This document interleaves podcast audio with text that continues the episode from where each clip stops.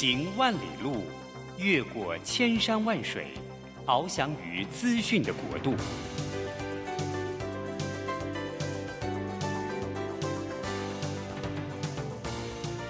以全方位的视野，飞向更高更远的目标。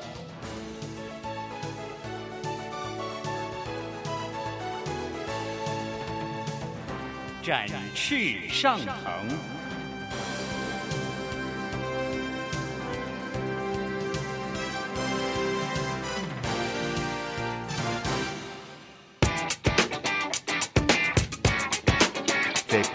变的时代中，让我们学习用新思维、新眼光，掌握新趋势，给自己一个看得见的未来。欢迎收听《魅力学习，看见未来》，李文娟主持。让我们一同纵览资讯潮流，掌握最新的趋势观察与生活情报。听众朋友早安，欢迎准时锁定《魅力学习，看见未来》节目啊！今天文娟很开心哦，我们请到一位大美女来宾哦，而且是文娟的好朋友唐玉书。呃，我想呢，玉书上过《魅力学习，看见未来》好几次，过去呢都是以这个观光专家的身份来参加哦。今天非常开心哦，他出了他的新书啊，而且呢，呃，文娟仔细拜读了之后才发现，玉书。二十年换了二十二个工作，而且每一次转换呢，都是更上一层楼的跳板。有人称她叫做职场侠女哦。那我们今天来欢迎职场侠女唐玉书，玉书早安。哎，我的心目中最美的大美女，我的文娟好朋友，还有各位亲爱的听众朋友，大家早安。哇，我觉得玉书这本书啊，真的非常适合很多呃，应该说初出职场啊，然后而且我觉得台湾人通常比较害羞。就是对于公关这件事情，就会自己就会给自己设很多的框框架架。那如果你是这一种呃不知道如何突破这个盲点的话，真的非常适合来看玉书的这本书，因为大家形容啊玉书是高 I Q、高 E Q 还有高 M Q 的这个三 Q 女人。所以呢，玉书呃之前呢，她做过大家知道嘛？哈，就是花莲的这个观光处的处长。然后呢，也做过很大的这个观光集团的公关的发言人，然后还有这个观光饭店的总经理，职场是洋洋洒洒。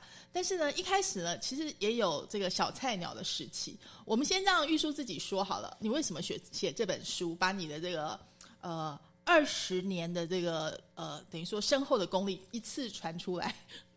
哦，我我觉得这个写这本书呢，真的是一个机缘巧合。哦，也可以讲是水到渠成。嗯，因为其实大概在八年前就有出版社找我写书，那我那时候只是就是你刚刚讲的云朗观光集团的发言人，那我觉得我自己的能力还不够，所以那时候就婉拒了这个机会。呃，八年之后呢，我又多增加了一些职场的历练，然后这个时候呢，刚好呃，我以前的一个同事。啊，他现在已经转换到呃别的地方，这个国际连锁饭店当公关经理哦。那他每次遇到职场的一些挑战、挫折、什么伤心难过的事情或是抉择，他都会第一时间来问我。就后来他那一天呢，他一样又来问我，然后就跟我说：“处长，你应该要出本书来解救众生。”我觉得听完呢，笑完之后，其实我觉得自己是没那么伟大，什么解救众生，但是。的确，我现在呃进入一个半退休的状态哦，就是诶没有一个这个 in house 的一个全职的工作，在时间上呢比较好做自由的调配。那呃目前呢知识的传递，还有经验的传承跟分享，的确是我现阶段我人生当中我比较想要做的事情。所以呢，就在这样子的一个机缘巧合下，然后我就水到渠成的呃写了这本书。呃，其实呢，因为听众朋友可能没有办法看到玉书，我这次看到玉书，真的觉得哇，你逆龄哎，你看起来就像大学生一样。因为说实在，以前在职场上你会化比较浓的妆，现在几乎是素颜，但是整个状态是非常好。然后你的书呢，就是谁说我的狼性不能带点娘哈？就是刚柔并济的善良心智力量哈。呃，所以我觉得我们是不是细说从头啊？就是从你呃。的学经历，或者说你的出生背景开始谈好了。你自己说你是被当男生养的小公主嘛？就是关于狼性跟娘这个，呃，会是你破题的开始？为什么？嗯，呃，这个我爸爸哈五十岁才生我。嗯，对，所以其实小时候我爸爸就是真的把我当小公主来养哦，所以这个呢，嗯，就让我有一点点骄纵的这个小脾气啦哈。然后呢，我上面呢三个哥哥，而且我的哥哥年纪都大我很多，分别是十一岁、九岁跟七岁这，好像公主小妹的剧情，对不对？他可能是 copy 我的，真的，对，嗯。那因为我这个从小几乎就是在男生宿舍嘛，所以虽然爸爸很宠我，有一点这个小公主的这个骄纵的性情，但是基本上我个性各方面是比较像男孩子，因为哥哥们常常爸妈出门就是三缺一，所以小时候什么所有的象棋、跳棋、各种什么麻将、扑克牌。哎，我全部小学以前就会了，然后也跟着哥哥们看什么金庸的武侠小说。小学的时候十四部全部都看完，然后呢半夜起来跟哥哥们一起看中华队这个参加什么比赛啊，不论是篮球、棒球等等。所以我我觉得我自己的个性某些部分是真的非常的像男生，嗯，就是比较自信开朗，对不对？也不会怕。对，就比较不怕，而且我妈妈教育我的方式，在书里面有讲，就是小时候她会把我打扮的像小公主一样，因为她是裁缝师嘛，都帮我穿的漂漂亮亮的蓬蓬裙。可是呢，她带我出去接触大自然玩的时候，都会叫我去唐叔，你去爬树。然后呢，我也都不怕，我就是穿着蓬蓬裙，然后就爬爬爬爬爬爬到树上，然后接着我妈就在树下跟我说：“来，跳下来。”哎，我觉得我真的好相信我妈哦，我也很勇敢的就跳下来。我觉得其实这些很特殊的教育的方式，就是我长大以后真的看了很多心灵的这个呃书啊，或者是参加一些这个呃团队激励的课程了之后，我才知道，哎，原来我妈虽然小学毕业没读书，但是她也真的很厉害哦。这个真的就是教育你如何这个相信你的同伴，哈，这个在团队的这个互动上面，我觉得这是一个很重要的一个信念啊。所以其实就算我在人生当中、职场上遇到，我绝对也会遇到职场的小人，的绝对也会有什么。呃，重伤啊，谣言、谣言啊，流言蜚语什么一定有。可是我觉得，不论我遇到多么难过的事情，其实我真的都还会相信人呢。哦、其实文娟也知道，这个不论在工作、感情，其实我们每每一个人难免都有这个走错步或被骗的时候。可是我真的还是会选择相信人。是，我觉得玉书大家呃对他略有了解的话，就知道他是一个非常会交朋友，而且用真心交朋友的公关达人哈。就是只要他的活动一呼百诺啦，然后大概就是用脸书就知道他发一篇文有多少几百个人按赞，然后你通常看一下哇，一排下去全都是你认识的那些名人都在按赞，就他真的在。就是做一行上一行啊，像刚刚讲，其实你也跨很多，跨度也很大嘛。我们还是从那个学经历开始好了，因为玉书刚刚讲嘛，你也是一个很会读书的小孩哈，几乎呃，我看了你的书上说，你每次模拟考都觉得自己会考上北女，但是考到一个中山，别人都已经很羡慕了，你还在那边有点懊恼，这样讲别人会不会很生气啊？但是无论如何，后来就是台大经济系，哇，这也是。呃，人家梦寐以求的学历，但是后来你转新闻，可不可以讲一下为什么？嗯，呃，其实那时候我真的，嗯，我觉得可能正大新研所，对我正大新研所，我觉得可能是因为我爸爸他的背景就是之前大家很。很很这个仇恨的老兵啊，我觉得可能是这样子的一个背景。那我本身是偶尔韩籍，哈，我也从来没有去过中国大陆。可是，呃，我觉得在这样子的环境背景之下，我很爱台湾，但是我觉得。对于我爸爸他们那个年代所受的一些教育，我是能够理解的。所以我跟一般人不太一样，是可能大家在呃读书时候在看琼瑶的这个爱情小说或是言情小说，我们那时候很流行嘛。可是我都是在看什么呃八百壮士啊、四行仓库，然后所以我其实就是充满了这种的。很奇妙的，就你很适合正战学校这种感觉吗？是啊、那所以呢，我我觉得那时候我就是想要有点类似用一个笔，或是用一个报道去帮助社会不公不义的事情。哈，我觉得大概是怀抱这样的心情，所以呢，呃，就几个好朋友，我们就一起去考了这个，呃，就是去报名。补习班，然后我们就考了新闻研究所。那也很幸运，我就考上了正大新闻研究所。那还没有毕业的时候，也在彭云鹏老师的引荐之下，我就进了电视台，所以就开始我第一份的这个直癌的工作呢，是在电视台担任呃文字记者。对，因为你两千年进入这个新闻台的话，那个时候正好是有线新闻蓬勃发展的时候，所以你。呃，嘣嘣嘣嘣，在好多个电视台待过。我看了一下哈，中视、真相、华视、年代跟中天，而且你主跑的是交通部、航空、旅游、观光，文字记者、主持跟主播都当过，这个很厉害哈。而且我后来发现你的职场生涯跟你记者这一段阅历是很有关系。哎，是，所以我我真的觉得反走过必有必留下痕迹。呃，因为过去跑的这一些线的经验，所以后来也真的很机缘巧合，我就投入了观光产业。所以很多我以前采访过的一些小科长啊、小经理呀，其实呢，哎，后来都已经变成了呃大长官或者是大总经理。所以其实对于我后来在职癌方面的发展。嗯，一路都有贵人相助，是因为玉书大概呃，就是比文娟晚几年，但是我觉得很年轻的时候做记者这个工作是有很大的好处，因为第一个可以打开你的眼界跟你的视野，然后还有就是所谓的人脉啦，或者跟人相处上面，你比较不会怕，也比较知道说怎么呃去勇敢的迈迈出那个第一步。那但是很多年轻人可能就是会呃。受挫以后就丢豆邓起啦。好，那我们要休息一下，听段音乐回来之后呢，我们要了解一下玉书。其实我知道，呃，电视产业是非常竞争的，而且大家可以想象，你要爬到主播那个位置，可能有有好多的 power struggle 哈，可能有很多的挫折。但是，呃，对你来说，这些挫折是不是养分呢？然后，而且而且，接下来你到了那个东森购物，也是另外一个开展哈。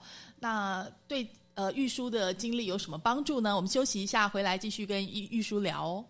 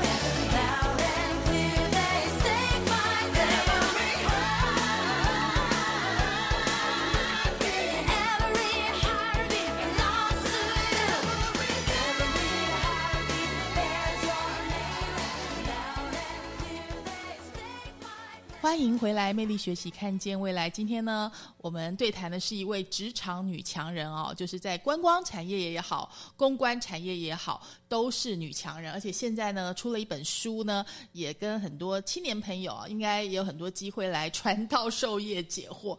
那文文娟刚刚问到玉书说，就是你职场的前几年是做记者、主播嘛，然后主跑交通啊、观光路线，但是怎么又大转弯，后来跑去了东森购物啊？嗯。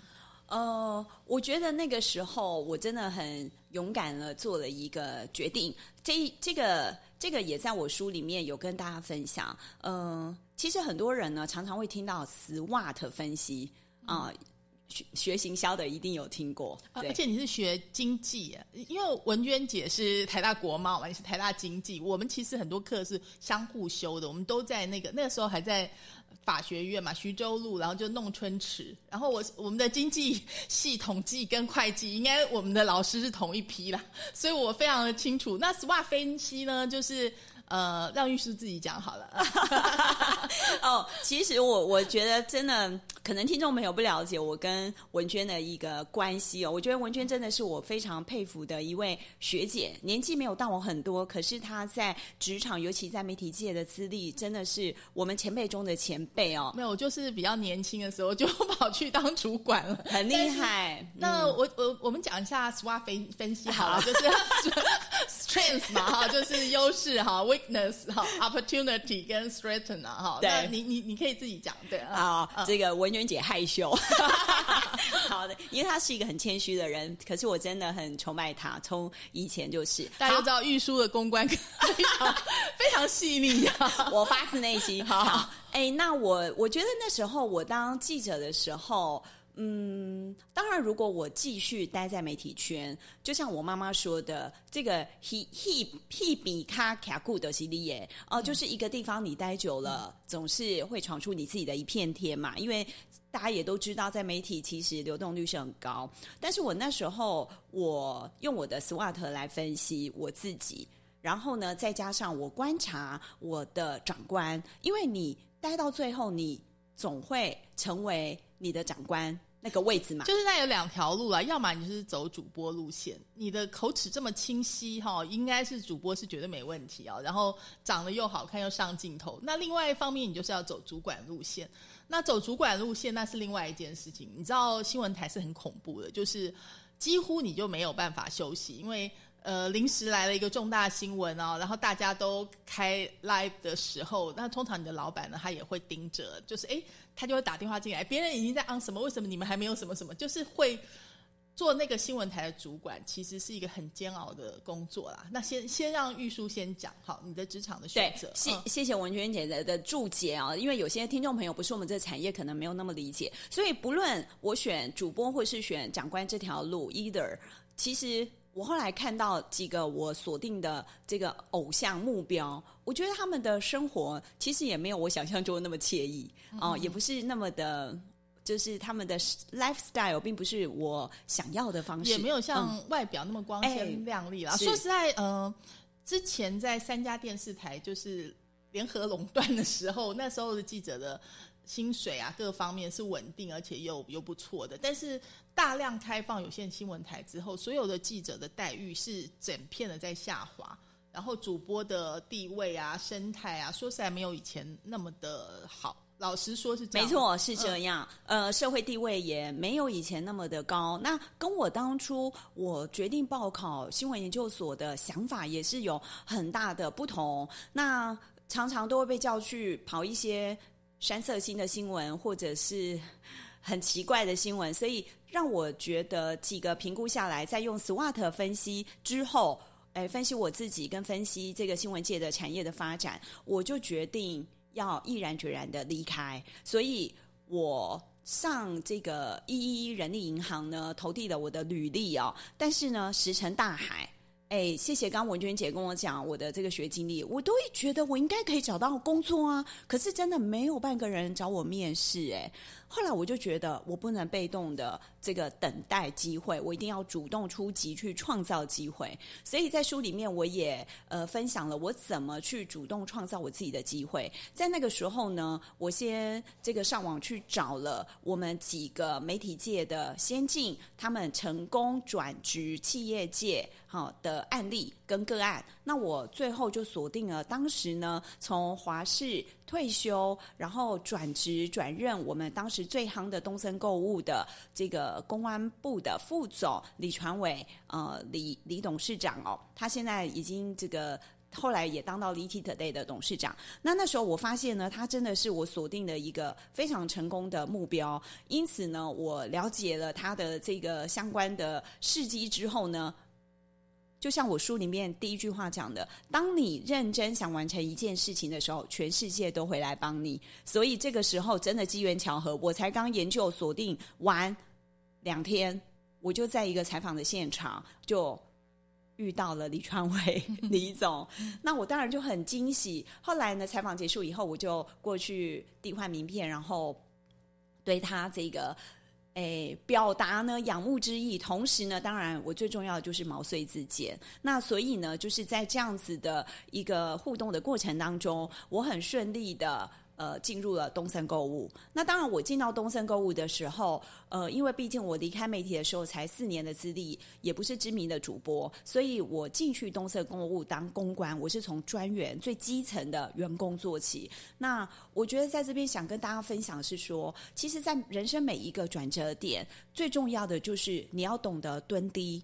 因为蹲低，你才有可能跳得更高。而且我觉得你选择很专注，哎，因为以你的口条，当时有很多记者跟主播转东升购物，就是去做购物专家。可是你没有选这个路，你去非常专注的来经营你自己公关的功力。为什么？嗯，是呃，其实我说实话，我也不是没有想过要当购物专家，但是我一样还是用斯瓦特分析来。哦，分析自己，然后再加上自己的个性，我觉得你说年轻貌美或是经验，还有个性各方面，我觉得我都比不上大家。好，所以我最后我放弃了购物专家这一条路，我选择去做一个专业的经理人这条路。然后呢，我做公关的时候，我就是专门在 promote 这些购物专家的。嗯，那也因为我呃，在每个每一个 position，我都会很努力的找出。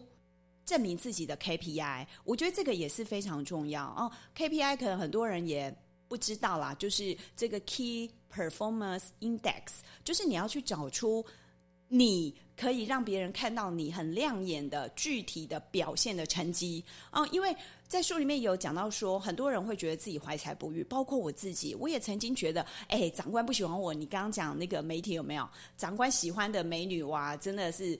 不论你的发音再怎么不标准，你都可以播啊。可是，其实你知道，当我们 你知道把自己的位置往上、往上、再往上，或者把时间拉长、拉长、再拉长，你就发现很多事情并不是我们能够决定的。可能，哎，也许他们有什么。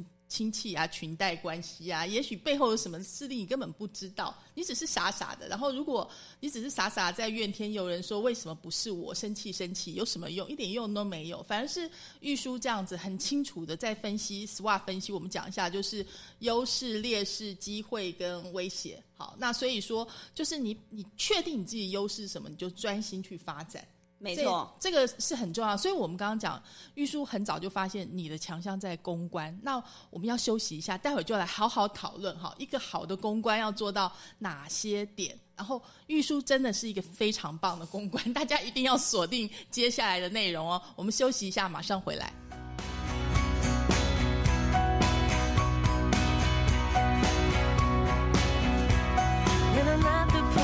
the place where I reside. When I'm at the stage of shaking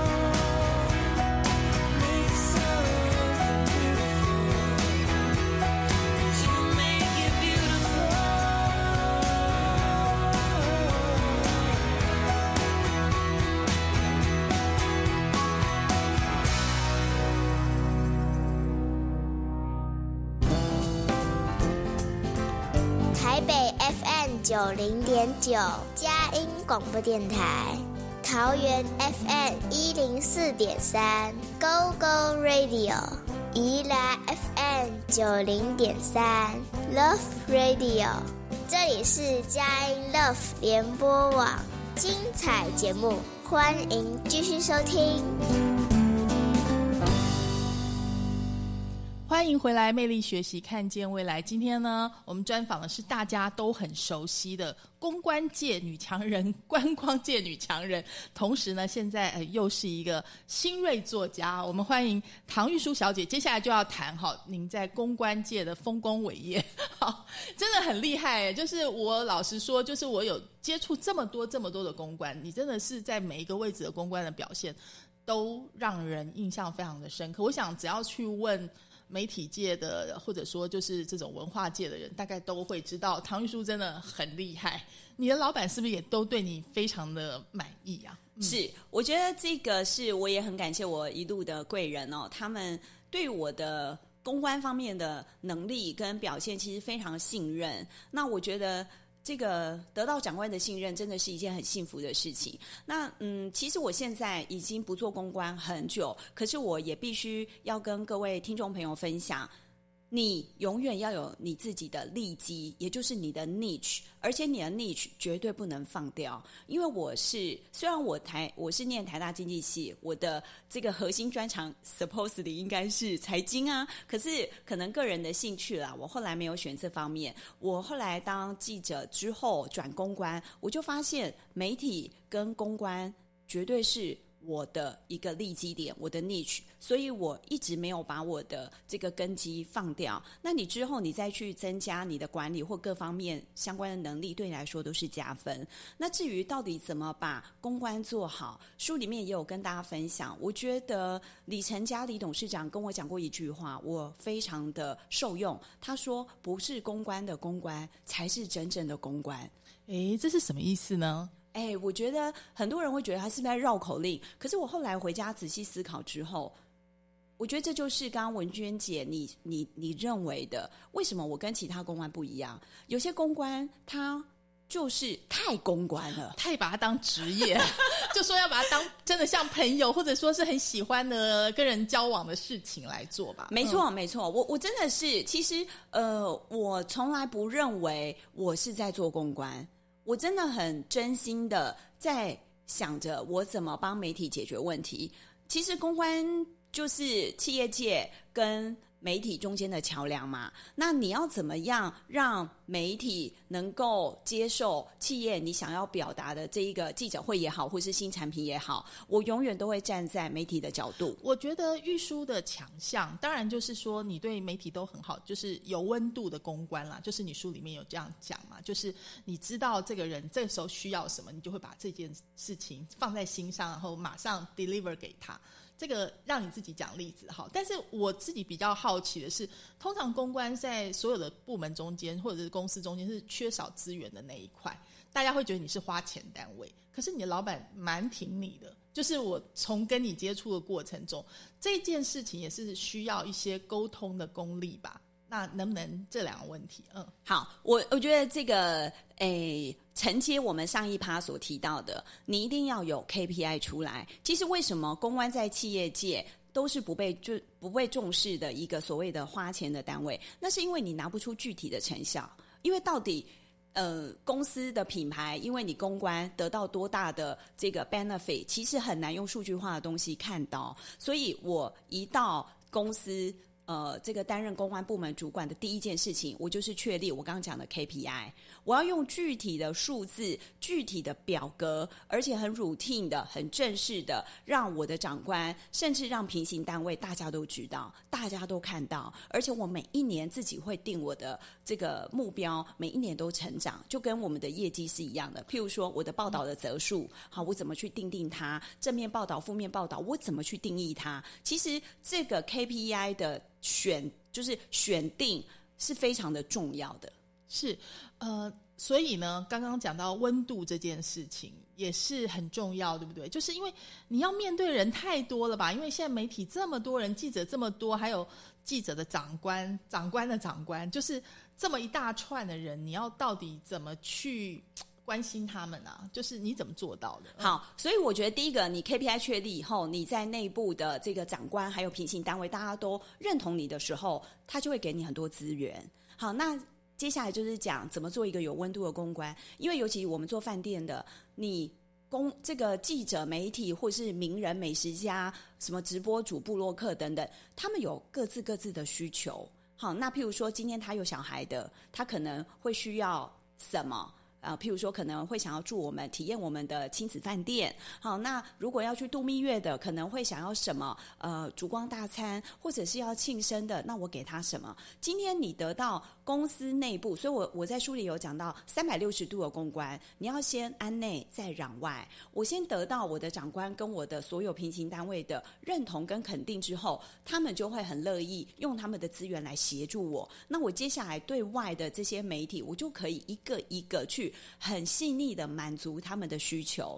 哦，那包括我刚刚讲的记者会也好，或是这个新产品的发表，我都是站在记者的角度，而且我会去了解每一个媒体它的需求是不同的。譬如说，《苹果日报》它可能需要有名人、有这个明星来见证，我就会帮他去找一个名人或艺人来做一个见证或推荐。那《苹果日报》他就很轻松，这个记者就很轻松的就完成了他的一则采访。好，那或者是说像哎，《自由时报》他可能呃需要是比较本土的啊，我可能就用这个本土的这个食材，好，然后来来。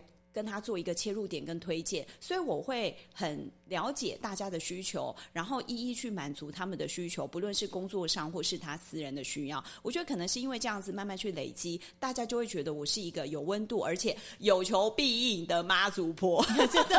所以我们刚刚讲，其实玉书一直强调，就是呃，刚柔并济哈，或者说你的书名就是“谁说我的狼性不能带点娘”？因为大部分我们看到这种职场的书，或者很多这种网红啊、部落客写的东西，都是讲那些宫斗啊，就是这种感觉的东西已经很多了。但是我觉得玉书给我们的是善良心智力量，这个很重要。就是刚刚呃文娟也跟玉书谈到嘛，第一件事情是你内部沟通，你要你要是一次没做到，你下一次人家就不会给你了。所以我想玉书这个狼性，就是你对自己的自律，就是这些 KPI 你一定是表格化，而且诶，这说实在要做到不容易。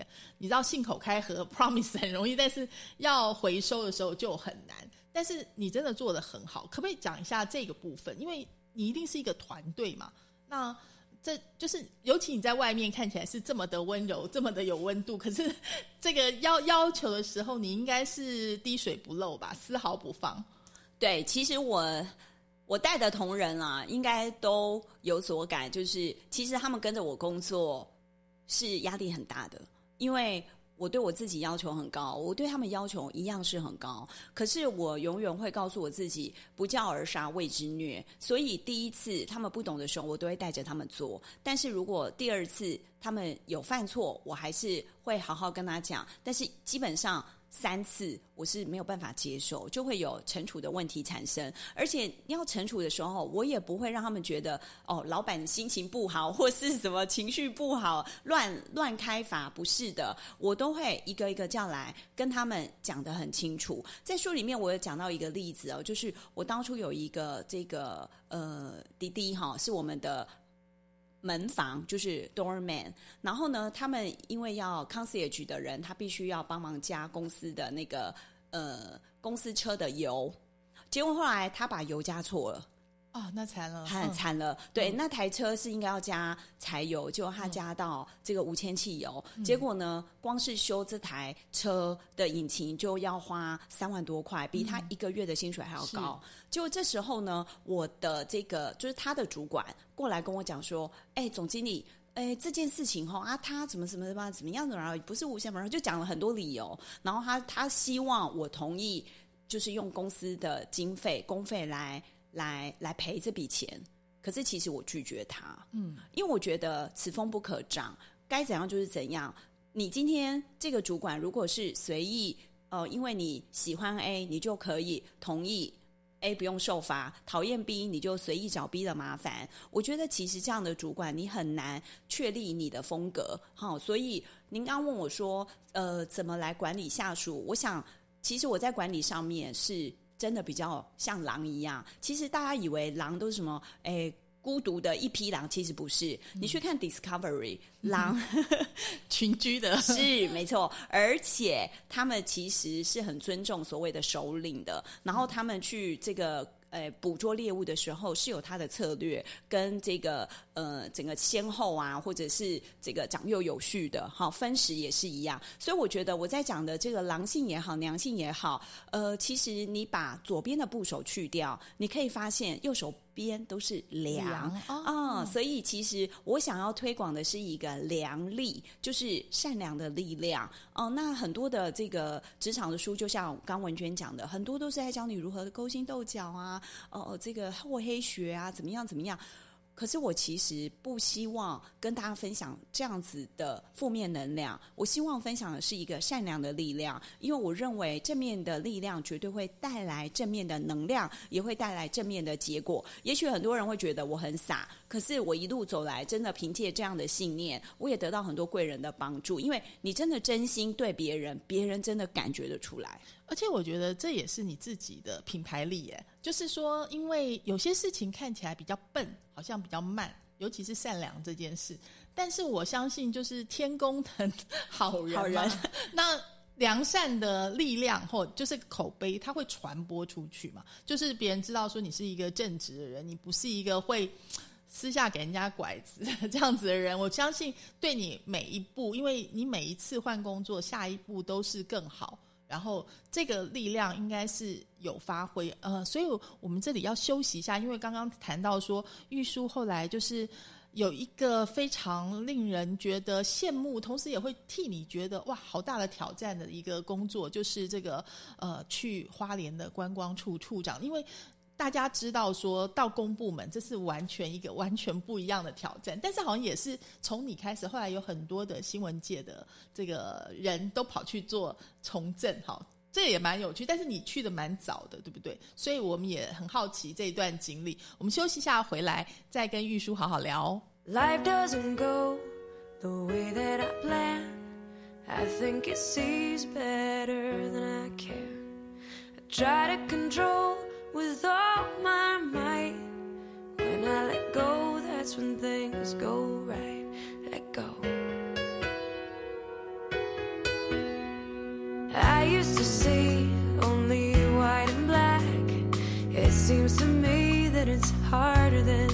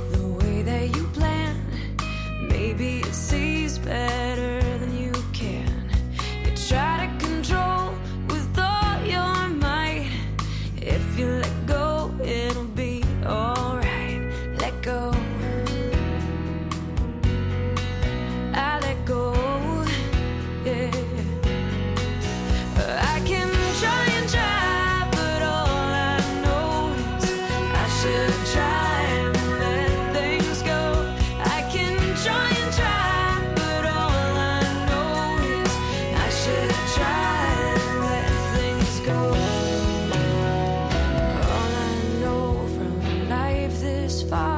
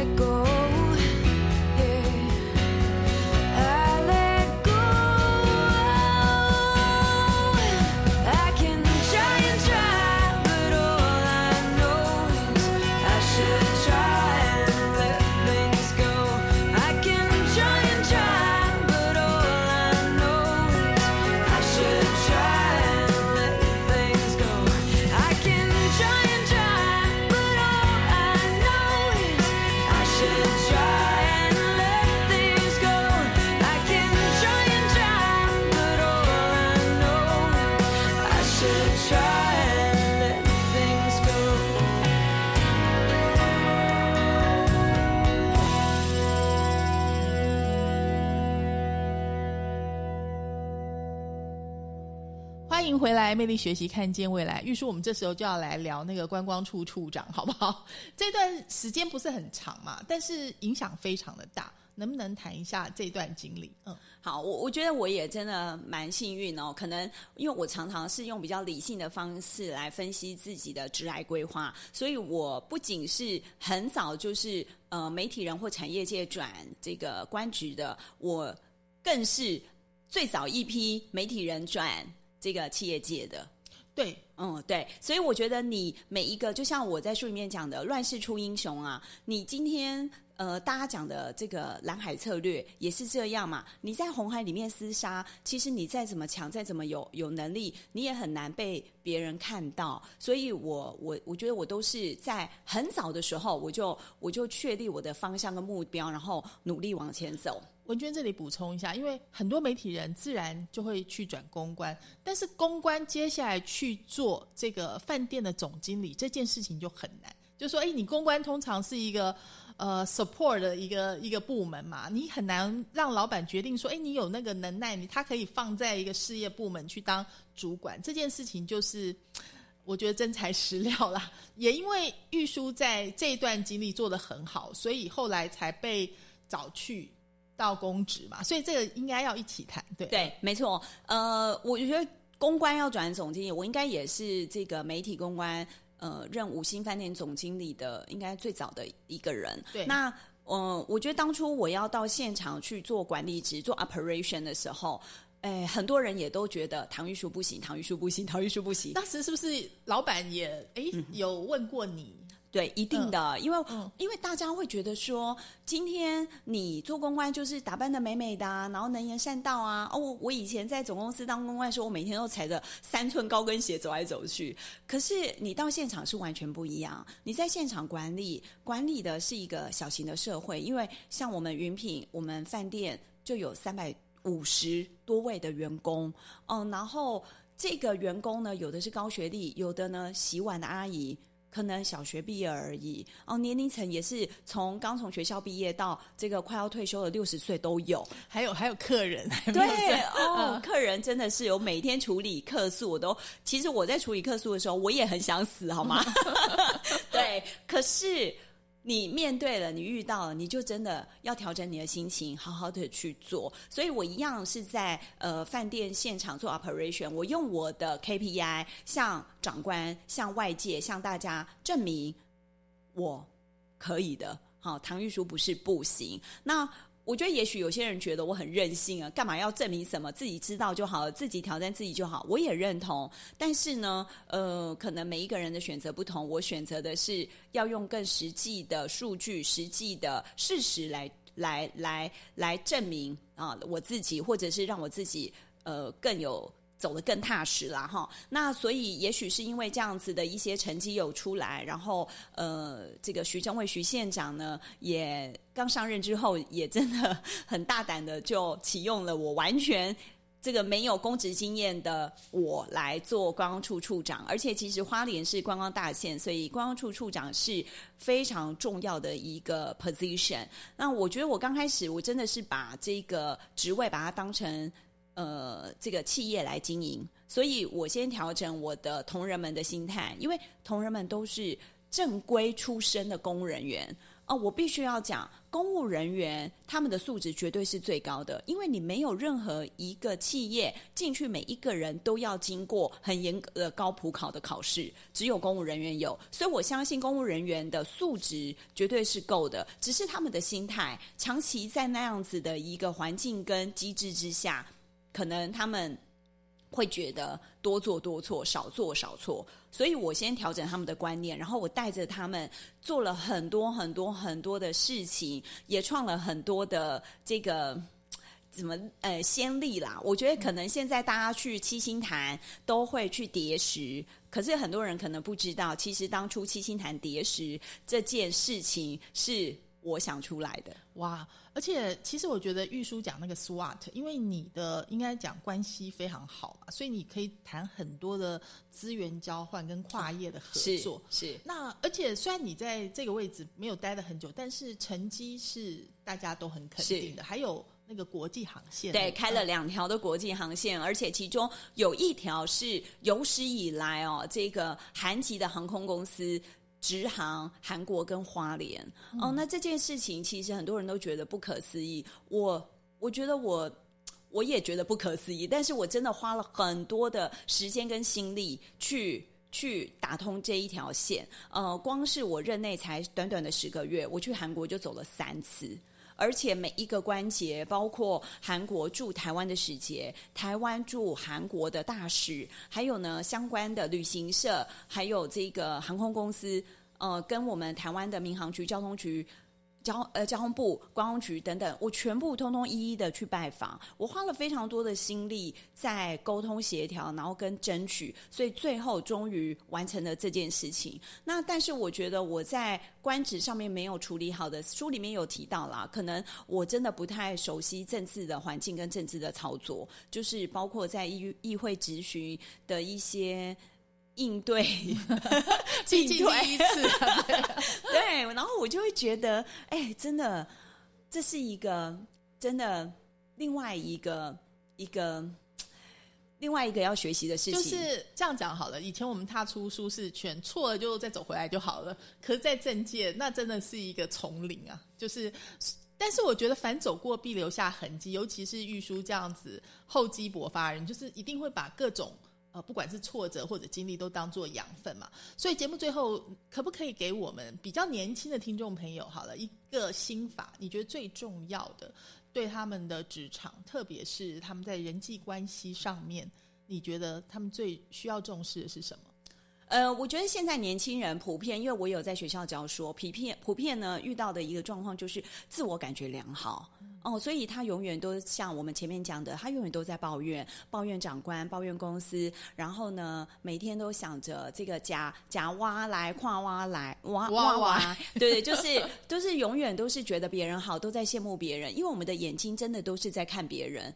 所以我觉得我在这边给各位这个新鲜人或是年轻人一个话，就是说，先好好审视自己自己的兴趣、专业、能力、专长在什么地方，然后呢，看看自己有哪里不不足的，好好的去这个自我检讨。当你准备好了。